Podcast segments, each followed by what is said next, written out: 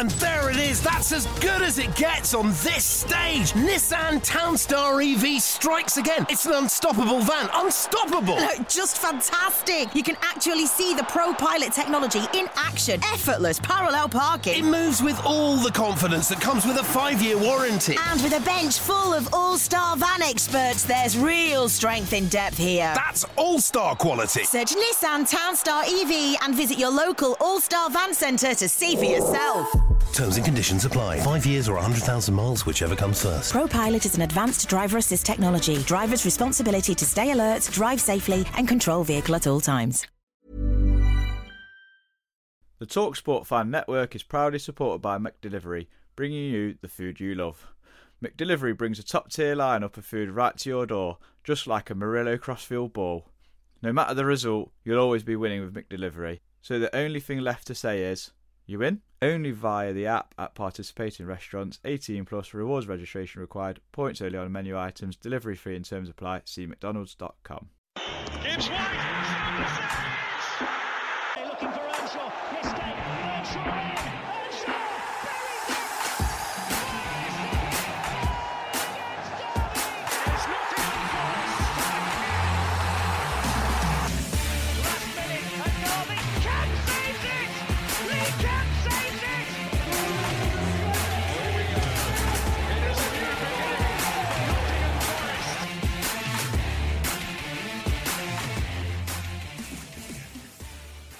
Hello, everyone, and welcome to Red Side of the Trent. My name is Adam Whitker, and I will be your host. This is the first of many, uh, hopefully, this season, bringing you previews to Nottingham Forest's season ahead. First time back in the Premier League for 23 years, where we will head to sunny Newcastle on the 6th of August 2022 for a 3 pm kickoff at uh, St James's, no longer the Sports Direct Arena. Um, and today I'm joined by Charlotte Robson of the True Faith podcast and Newcastle Fanzine. How are you, Charlotte?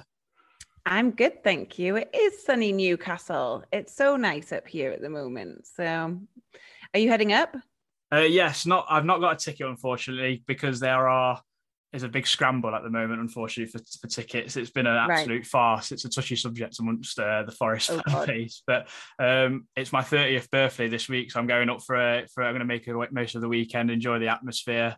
Hopefully, You know what? You might be able to get a spare or something on the day. So- you never know. You never know. But um, yeah, we're going up. It's going to be a good time, uh, regardless of, of the result for us. Hopefully for, for for three points up there. But I know it's going to be very very tricky. Um, Newcastle obviously ended the season very well. I just wanted to start off with the takeover because it's obviously a massive controversial thing for for a few reasons. I don't want to delve too much into it, but what's what's the feeling amongst supporters about it all and and like the money situation because I thought you were going to be in silly season this year if I'm honest. Yeah. So among the supporters, uh, people are just really positive. They're so excited. We had 13, 14 years. Oh, sorry, that's my email. I'll turn that off. Um, 13, 14 years of, of like Mike Ashley bleeding the club. Like, If you're not plugged into it, it's really easy to say, well, you were in the Premier League for most of that time, two relegations, but most of that time, you know, you, you did okay, you were trucking along. But no football fan wants to watch their club just truck along. No football fan wants to watch their club um, have its assets like stripped and sold for profit. Um, the one good thing Mike actually did was leave us in a very good position for FFP because we had like we just had pure money to spend basically because he was never um never spending any. Um and and so people are you know it is it is controversial it is tricky a lot of people don't want to talk about or think about that. It's not their business. They're not interested they want to go to the football on a saturday and not really think about the geopolitics of the gulf which feels fair. Um you know i i have a I- it's it's slightly complicated but i'm not going to pretend that i've stopped going to games or anything like that. I, I can't boycott. My team i just can't do it. Um so so but generally the mood is great like it's be the last latter half of the season as you say we finished really strongly it was just so much fun going to games again and it hasn't been for so long it's been a chore for a very long time um and uh, and yes, on on the sort of transfer element, I also thought we're so rich, we're just to buy, buy, buy. But I do quite like the sort of considered way that they're doing it. They're not letting themselves, and they've said publicly, we're not going to let ourselves be exploited just because we've got cash in the bank or potential cash in the bank. The Saudis don't just want to spend over the odds. Like th- that's not what they've bought this club for. They've clearly bought this club to, well, uh, you know, an image thing across the world, but then also to make money. You don't invest that much money without expecting to make some. So, um, we haven't had a, a sort of a massively prolific uh, transfer window, but there have been some really considered and exciting signings. Yeah, I would agree with that. I mean, Sven Botman's a really smart signing, comes with a big reputation from Lille. Obviously, brought in Bruno Guimaraes last January, which I thought, and he hit the ground running. Oh my and then, god, yeah. And then the Premier League uh, experience of Kieran Trippier, who's been there, done it. Nick Pope uh, signing Matty Targett on a permanent. Uh, I think it's been really shrewd business from Newcastle. All of us on our on our podcast have kind of picked you up to between that seventh and tenth place kind of spot, maybe try and get into Europe. But it's it's been really interesting to see. And obviously, a month after the Saudi takeover happened, Eddie Howe come in.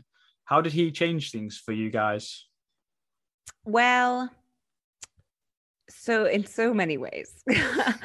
um, our manager before that was Steve Bruce, who wasn't isn't an inspiring man and hasn't got a great track record. You know, like he's been he's been around and he has, you know, as a player, he was he's well regarded for by Manchester United fans and all of that stuff.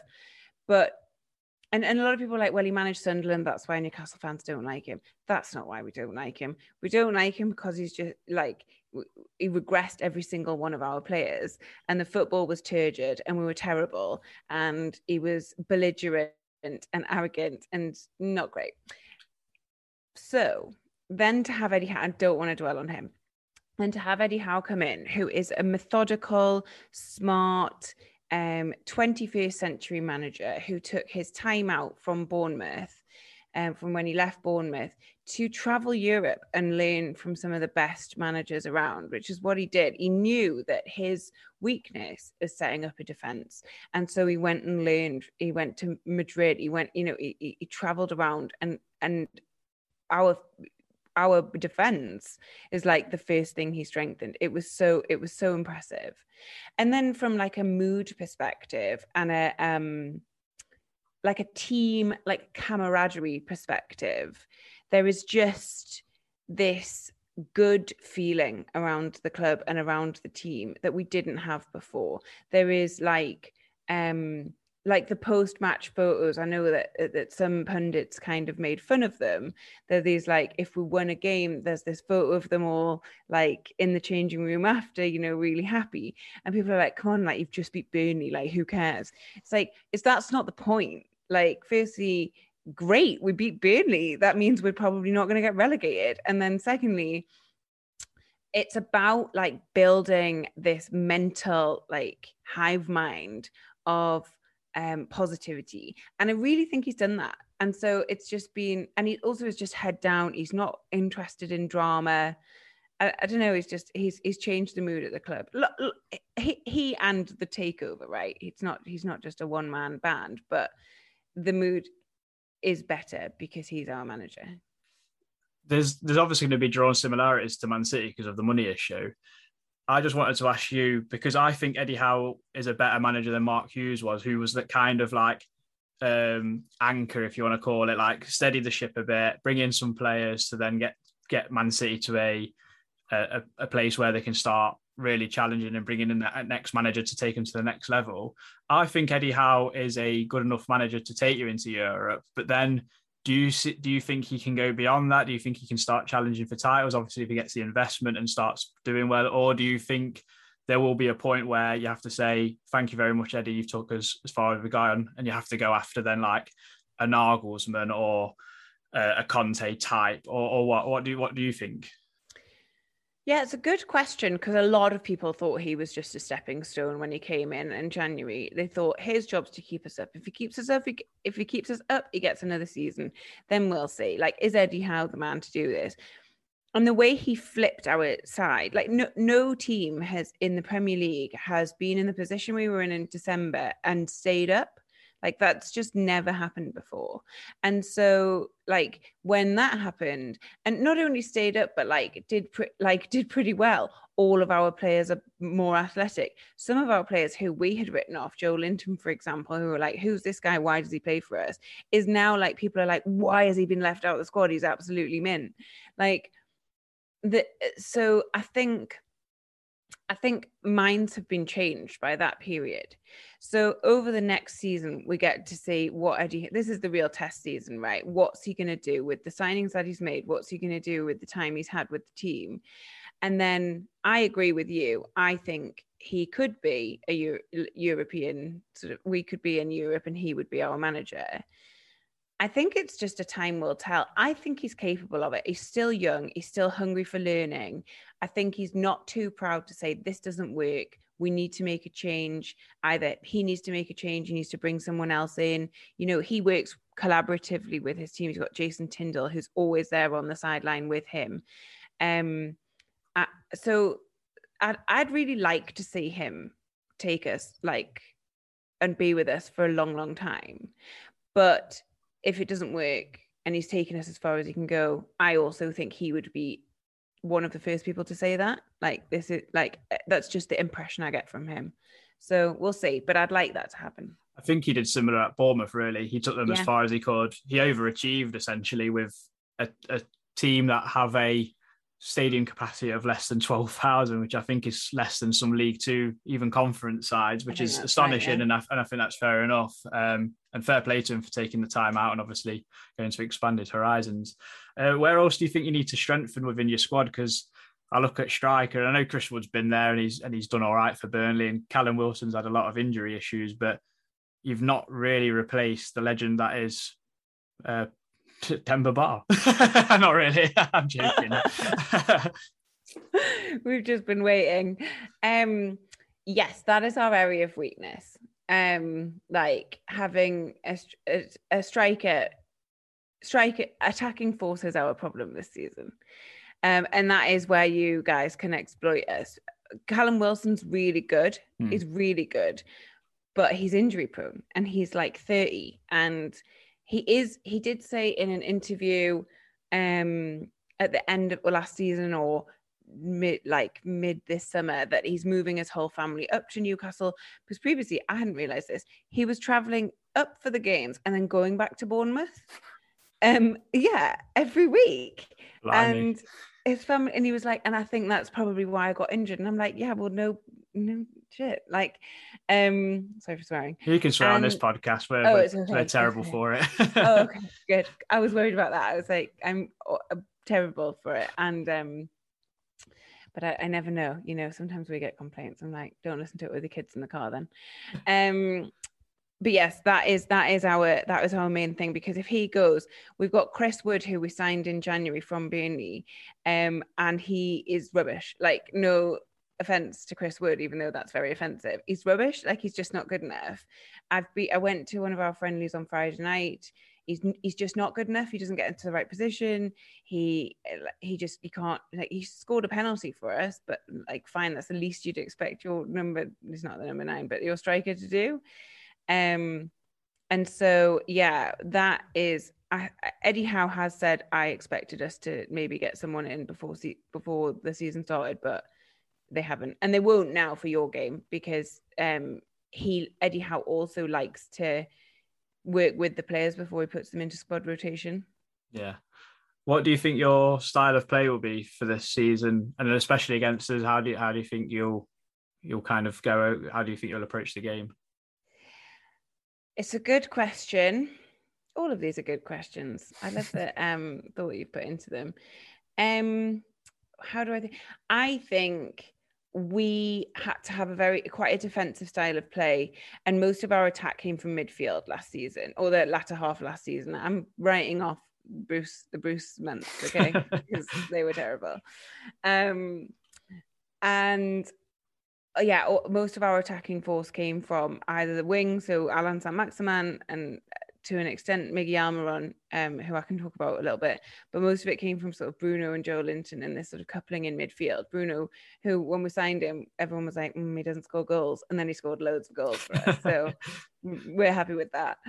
Um, I think he's going to have worked on a more attacking style of play, like a front foot football type play. I think uh, we, we might even just have four at the back rather than five. I think it's going to be pushed through the midfield, and we're going to try and try and play a much more aggressive type of attacking football.